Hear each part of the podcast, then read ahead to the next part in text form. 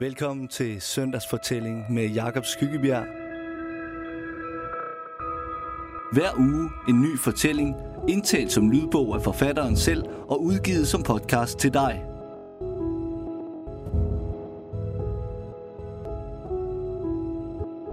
Dagens fortælling handler om at blande sig i, hvordan man mener andre går og har det. Det var godt, de fik beskåret rønnebæltet. Godt Glenn kunne komme og hjælpe med det i tide, så træerne kunne være der for hinanden, selvom han ikke lige frem kom af sig selv. Men de endte der med at hygge sig med det. Nu har bærene fået tyngde, og der er jo næsten flere bær, end der er blade. Det var godt, de fik beskåret. Og nu går der ikke længe, før de også kan få frost og blive spiselige. Det er sådan en dag, hvor himlen er blå allerede nu. Sådan en dag, hvor himlen ikke kommer til at blive andet end blå. Det er allerede varmt i luften. Det er lige så kraverne på marken bag ejendommen synes at nyde det. Det er lige så man kunne bilde sig ind, at kraverne og menneskene i området indgår i et fællesskab, Graverne har deres marker, og menneskene har deres ejendomme, og det er planeten og den atmosfære, der omgiver den, der har gjort, at det er på den måde. Der er en stemning af, at det bare er sådan, det er. Erna står i kanten af haven, der hvor havens græs næsten løber sammen med markens pløjejord, og ser på dem, kraverne. Otte kraver i dag. Det var ellers ikke mange, deres antræk taget i betragtning, men der skal nok komme flere til senere. Så er der en lyd, en melodi, der spiller, det kommer henne fra huset. Skingre toner, det er telefonen, hun glemmer at få den med sig, selvom Glenn har sagt, at det er sådan, man gør. Man har den med, hvor end man befinder sig. Og han synes heller ikke, det er sjovt, at han skal blive ved med at sige det til hende. For hvis der nu skete et eller andet, ville det jo være rart, at hun faktisk havde den på sig. Så må hun ind og tage den. Det går jo heller ikke, at hun ikke tager den. Så bliver folk bare urolige. Hun har den jo på sig. Den bipper og bipper, som hun går hen over plænen. De giver ikke lige sådan op. Den ligger der heldigvis lige inde i køkkenet. Det er bare ind gennem havedøren. Ellers havde hun nok heller ikke kunnet høre den. Det er Tine, der ringer nede fra naboen. Om de ikke skal køre en tur ud til Fusingø og strække benene. De var derude i går, og det var simpelthen ikke til at bære at skulle derfra igen. Med efterårsfarverne, det er jo helt vildt, som det skifter lige nu. Skoven er gået i udbrud, sagde Albert. Han er jo helt vild med vulkaner for tiden, og man forstod jo godt, hvad han mente. Det røde og det gule åd sig ligesom ind på det, der endnu var en smule grønt. Det var lige før man kunne se det bevæge sig. Så kan de sætte sig ind på kafeteriet på tanken oppe i Hammershøj på vej tilbage og få biksemad til 40 kroner. Det er jo nærmest dumt at lade være, i stedet for at skulle til at stå og lave noget selv, når man endelig kommer hjem i det mørke køkken. Det er en tallerken på størrelse med et vaskebræt, og det er ikke færdigfabrikeret biksemad fra Steff. De laver den af rester fra grillen. Det er skiveskårne frankfurter og ribbensteg i tern. Så kommer Antoinette ned, det hedder hun, med den store spand med ketchup og skovler op, når man løber tør. Det er sådan, man vil have det. Det ved Antoinette. Og der følger to spejlæg med og fri kaffe, man pumper selv fra termokanden hen ved vinduet. Så kan de sidde og se, hvem der holder ind og tanker. Der er dem, de har set før, og dem, der er en route ud til vest og struer og skive. De kan også finde på at komme her igen. Og så er der dem, de lige frem kender godt. Dem Antoinette lige snakker med. De stikker også lige hovedet ind i kafeteriaafdelingen og hilser på Erna. Nå, er du kommet ud og blive luftet? Men det bliver ikke i dag. Hun har jo marked i dag. Men i morgen er fint. Det er rigtigt. Det er søndag. Erna har loppemarked i det gamle maskinhus hver søndag fra 10 til 16. Det kan de ikke stille sig i vejen for med deres udflugter. Hun er blevet bit af det, det er der ingen tvivl om. Hver søndag trækker hun troligt maskinhusets gamle skramlende porte til side og erklærer markedet åbent, om så hun er syg. Tre minutter i ti er hun i gang, ikke før og ikke efter. Det tager tre minutter at åbne portene og stille skiltet frem. Man kan stille sit ur efter hende. Men hvis de kommer igen i morgen, har hun nok en ny undskyldning. Og det kan man jo ikke lade være med at frygte, eller tænke i hvert fald, at hun efterhånden slet ikke kommer af grunden. Og endnu værre, at det efter Anders er væk, at så har hun mistet lysten, selvom hun er god til at lade som om, når man er der. Hun er god til at være frisk, at være sig selv, men hun har sgu ændret sig. Da Anders begyndte at skrante, det var så pludseligt. Lige så pludseligt døde han. Ikke som man havde ventet, at han ville være sejlivet, også efter han var begyndt at skrante. Det var han sgu ikke. Og så, det var næsten som om det var fra den ene dag til den næste, var Anders bare væk. Anders, der altid havde været der, ude på marken i sin traktor, langsomt krybende med furerne, eller ude af traktoren og i gang med at reparere et hegn i et skællet sted. Anders, han var ikke en, der talte. Han var ikke en, der gjorde opmærksom på sig selv i nogen anledninger, men alligevel var det så klart, at han var der. Han var der som skoven ned mod Tindbæk. Han var der som mulden, han kørte og vendte og pløjede. Og så gik det så hurtigt. Så var han der pludselig ikke. Ikke en del af området længere. Så var der kun Erna tilbage. Og hvor var det forfærdeligt for hende. Det var det, man sagde. At nu kunne man godt begynde at forberede sig på, at der nok ikke gik så lang tid med hende heller. Folk rullede en tur op ad grusvejen for at se til hende. Det havde jo altid, altid så længe nogen i Tindbæk eller omegn kunne huske, været hende og Anders, der boede på gården. Det var jo det, der var forbi nu. Det var en anden verden, hun kom til at leve i, forstod man. Det var et andet liv. Man kunne sgu ikke være andet bekendt end lige at gøre, hvad man kunne, for at hun så skulle lande blødt. Og så var han knap nok lagt i jorden over i Skjern Kirke, før Erna var i gang med at tømme ejendommen. Der kom en mand ud inde fra Randers og så på maskinerne i maskinhuset og gav hende en pris, som hun takkede ja til. Og stuehuset, hun udhuler det, sagde man, og det var vidderligt sådan, det så ud. Det var et overflødighedshorn af lamper og stole og bænke og kommoder og møbler, man ikke engang kunne komme i tanker om en betegnelse til. Og Erna kunne bare blive ved med at slæbe ud. Og dertil kom alle de mindre genstande, porcelæn og glas og bestik, som var blevet tilføjet husholdningen igennem flere generationer skåle, terriner, krus, gryder og pander, og alle mulige ildfaste fader, brædpander og grydelåg.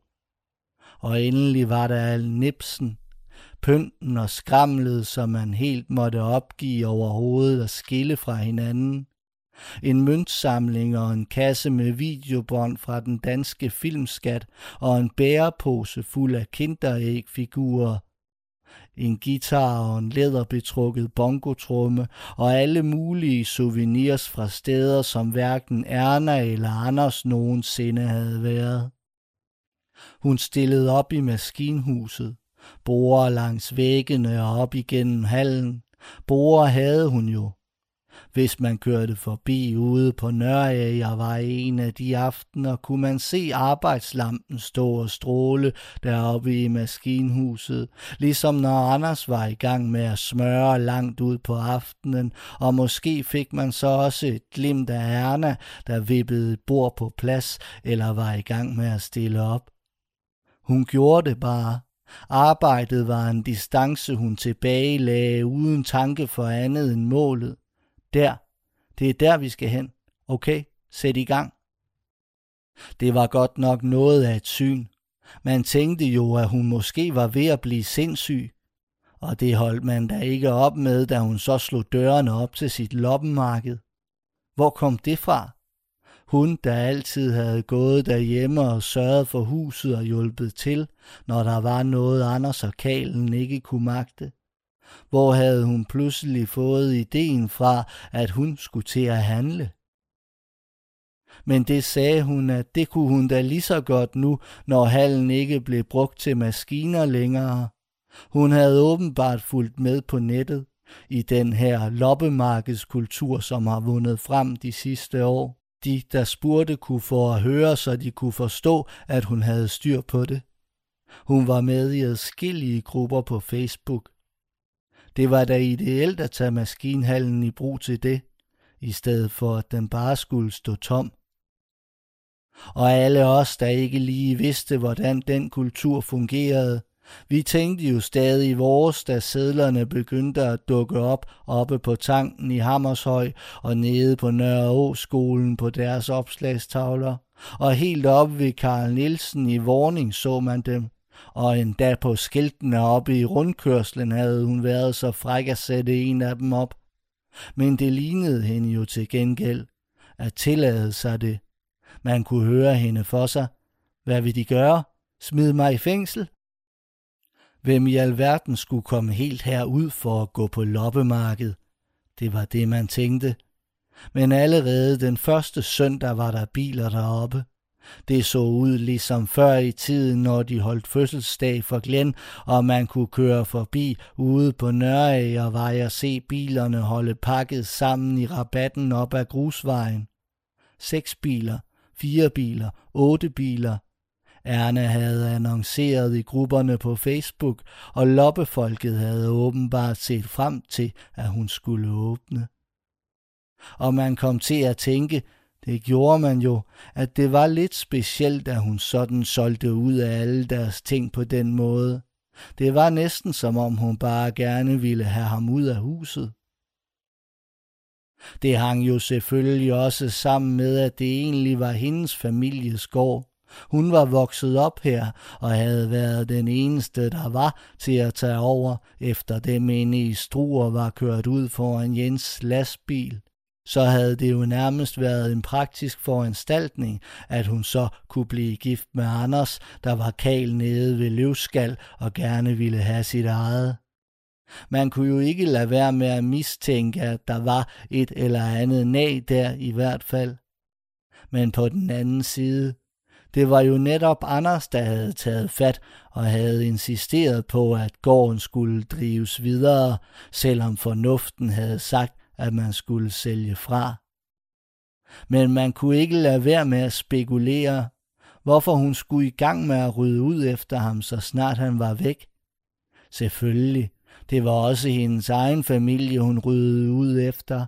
Det var generationers opsparede ravelse, der blev hævet ud af det stuehus, men det var som om hun havde ventet på at kunne få lov til at gå i gang. Og det var vel efterhånden blevet mindst lige så meget hans, alt det ravelse, som det var hendes. Klokken kvart over ti er den første bil der.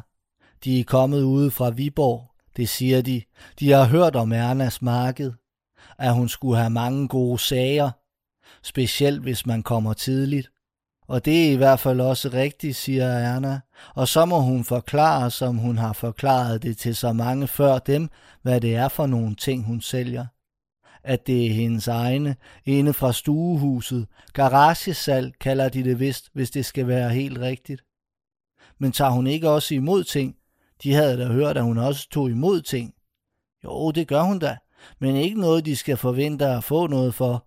Men hun har da altid plads til lidt mere, hvis det er. Og så bliver hun altså nødt til at høre, for hun kan da høre, at de ikke er fra Viborg, hvor de egentlig kommer fra. Er hun ikke nærmere nede fra Silkeborg eller sådan? Jo, altså oprindeligt, det er da rigtigt nok. Der kommer hun fra Silkeborg. Det har Erna ret i.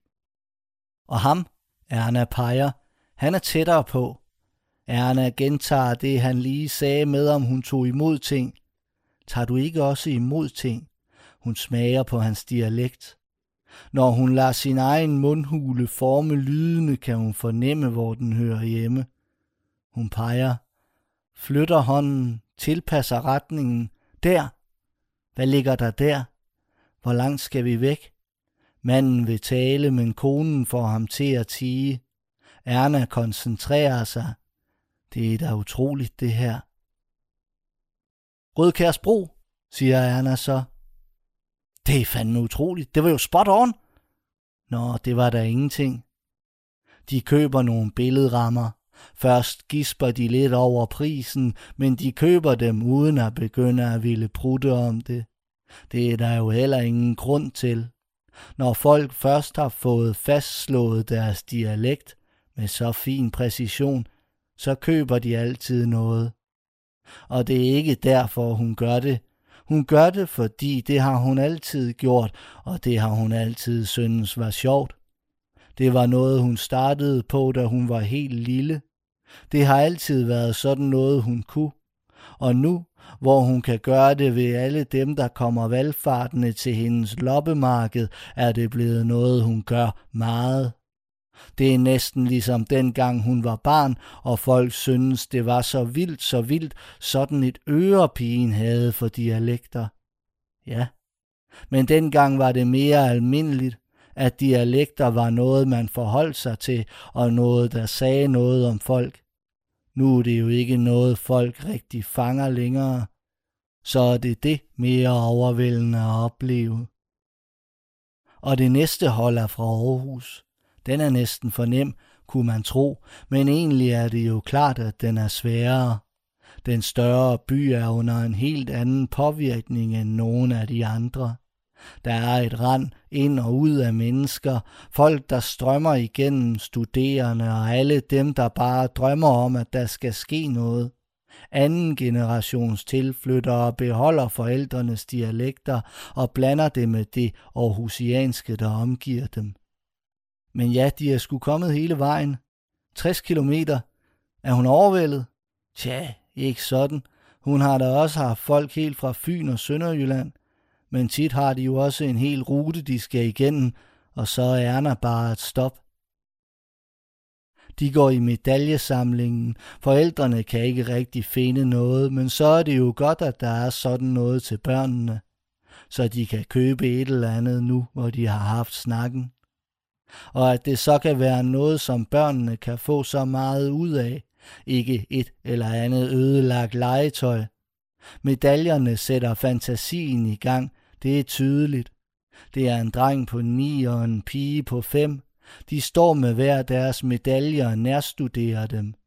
Man må helt tæt på, hvis man vil fange alle detaljerne i mønstrenes glitren. Pigen finder en med et æren. Det er den, hun vil have.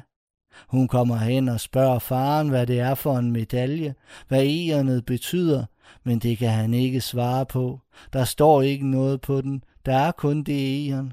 Han spørger Erna, og hun siger, at det vist er en af dem, hvor man bliver nødt til selv at finde på.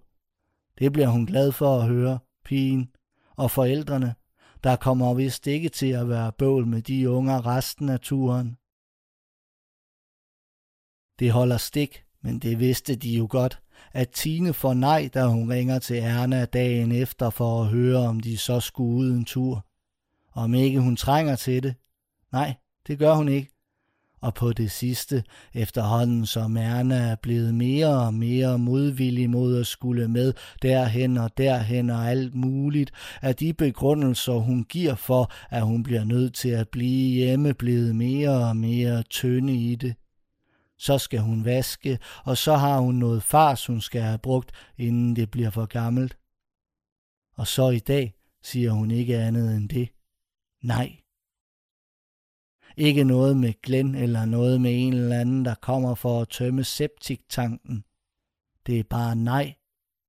Og da Tine får det nej i telefonen, hun står ved vinduet i spisestuen og kan se op til Ernas ejendom, bagsiden af staldbygningen og op til hjørnet af stuehuset, kunne det næsten lyde som om Erna er ved at være træt af, at de spørger.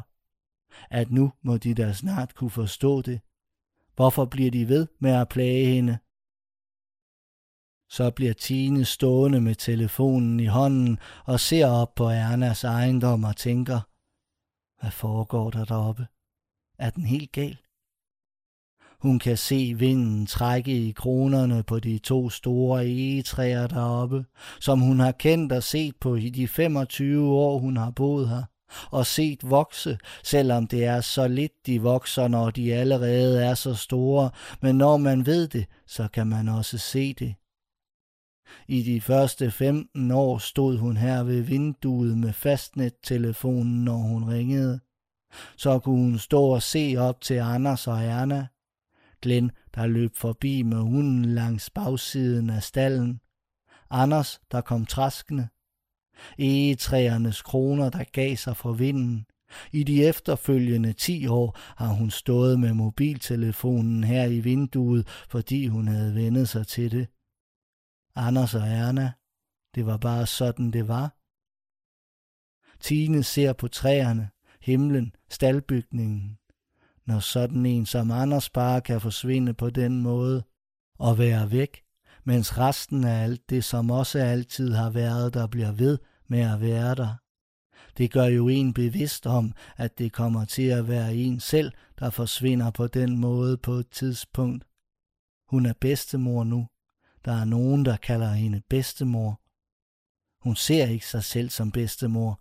Hun har et barnebarn, men hun er da ikke bedstemor. Ti minutter efter står hun alligevel i Ernas stue. Erna sidder i gyngestolen og ser ud af vinduet. Hun reagerer ikke på, at Tine er kommet. Men hun har da hørt hende. Det er da ikke sådan, at hun er ved at blive døv. Der er der et eller andet galt. Tine går et skridt tættere på. Hun får det som om hun er en datter i dette hus og er kommet ned oppe fra sit værelse for at spørge moren om lov til at tage til fest. Vil du ikke med ud og køre en tur? Jeg kunne godt trænge til at køre en tur med nogen. Med dig. Ligesom når dig og mig og Glenn og Marie kørte på tur om søndagen. Kan du huske det? Det er vildt, at det er så længe siden, at man næsten ikke kan føle sig sikker på, at det rent faktisk har fundet sted. Og dengang, der var det nærmest en selvfølge, at vi skulle ud. Men det var altså bare en periode. Det ser man nu. En lille bitte periode som et tilfældigt strå på marken. Hun går i stå. Nu ser Erna endelig på hende. Og hun ser det, hun også før kunne høre, at Tina er brudt sammen. Hun ser ansigtet krakeleret som et islag på en vandpyt, nogen har trådt i. Ansigtet, hvor stuens gullige lys ikke kan få fat. Der er et gråt mørke, som ikke burde være der i dette lys. Og Erna tænker, at det er ubehøvlet at stille sig op og pive på den måde, og regne med, at så kan man få sin vilje. Men Tina er jo yngre og flyttet hertil helt fra Vejle, en helt anden kultur. Hun kan jo ikke gøre for det. Og hvor skal de så køre hen? Tine synes, at Erna skal have lov at bestemme, når nu hun er så flink og gider at tage med. Men det ved Erna godt nok ikke. Kan de ikke bare køre? Var det ikke det, der var meningen? Men så er det det, de gør. De smalle, bakkede veje strækker sig foran dem. Skæve synes næsten tilfældige, og er vel også det. Formet er virkelig brug. Stier, der blev til veje, der fik navne, og til sidst, det kan ikke engang være så længe siden, fik asfalt på. Vejen er orm, vejen er ål, vejen er snoge. Så holder de T-kryds med hejtænder hele vejen over. På den anden side går en grusvej videre ind i landskabet, flugter med udsigten og fortaber sig i detaljernes sammenflydning efterhånden, som øjet ikke rækker længere. Man kunne sige, den forsvinder i horisonten. Vindmøllerne står sløret derude mod eftermiddagens sepiafarvede himmel. Biler passerer i den ene retning mod Vridsted og Hagebro, og i den anden retning mod fly. Erna og Tine bliver holdende. Vridsted eller fly, siger Tine.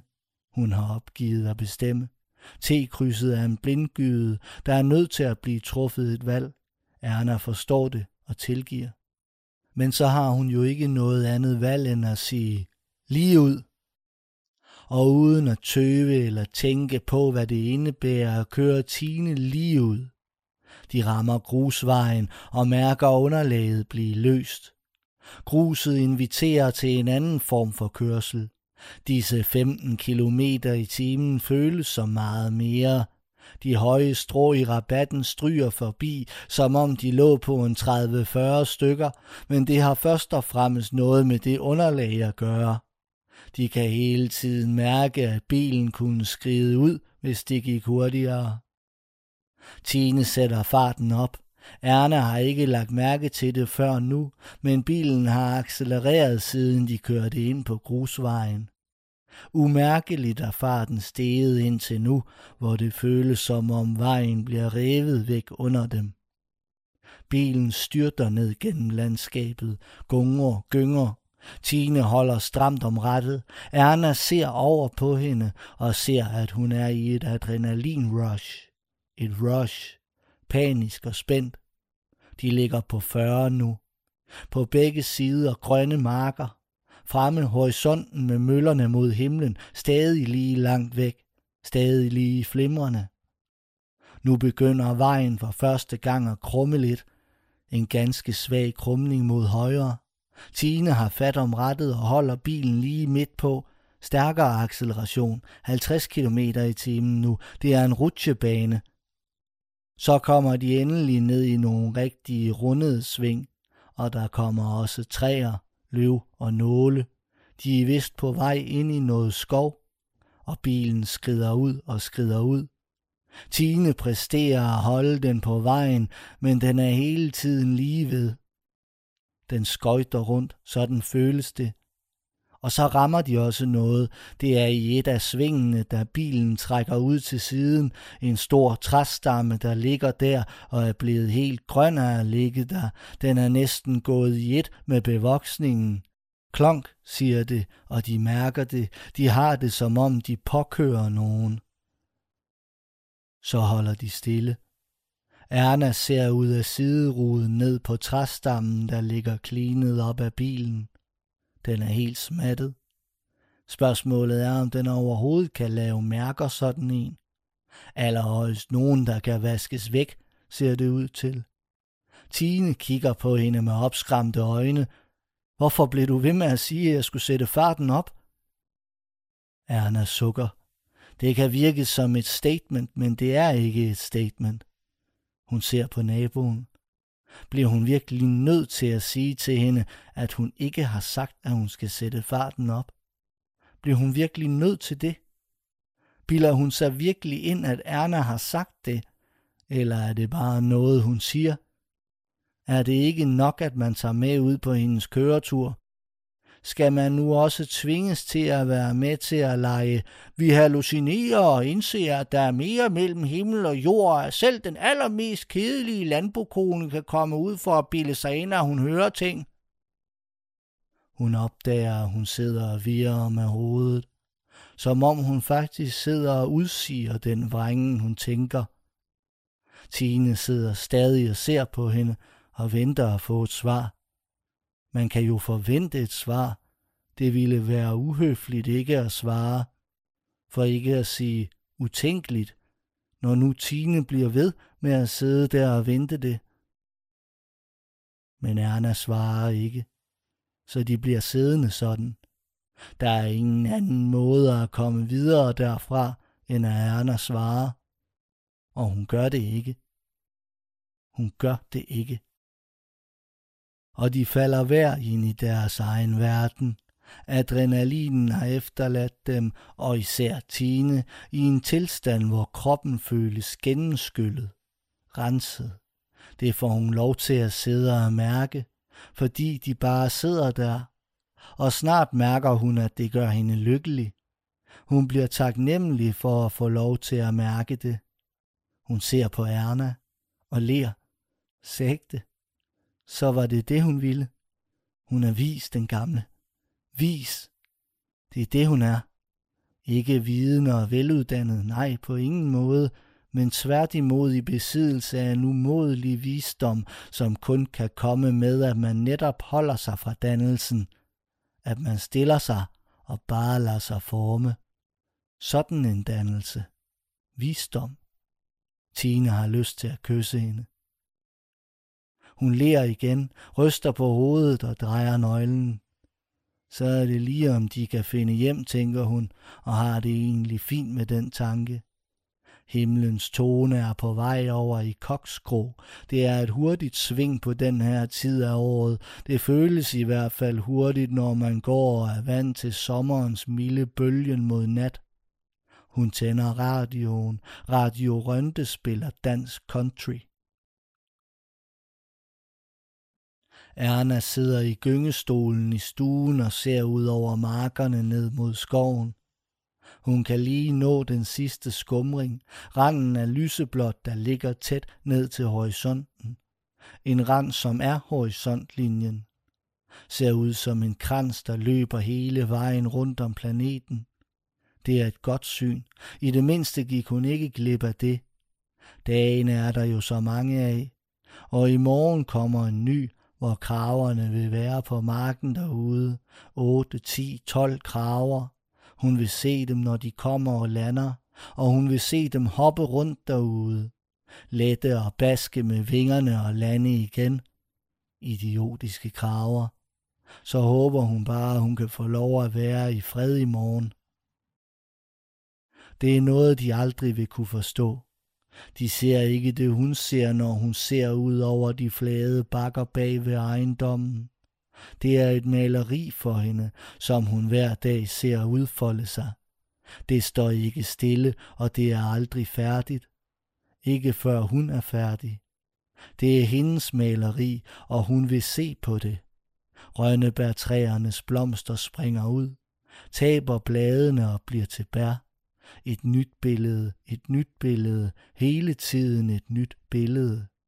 At have set så længe på det billede, så bliver hver af dets inkarnationer det mere værdifulde. Kraverne, det er lige før hun har navn på dem. Nu er det snart tid for, at frosten endelig kommer. Så skal hun ud på marken og mærke. De kender ikke frosten, når den bider i mulden og gør den sprød under støvlerne. Støvlen graver sig ned i den genstridige muld, og hvis der ellers kommer sne, fuglenes porøse tændstikspor.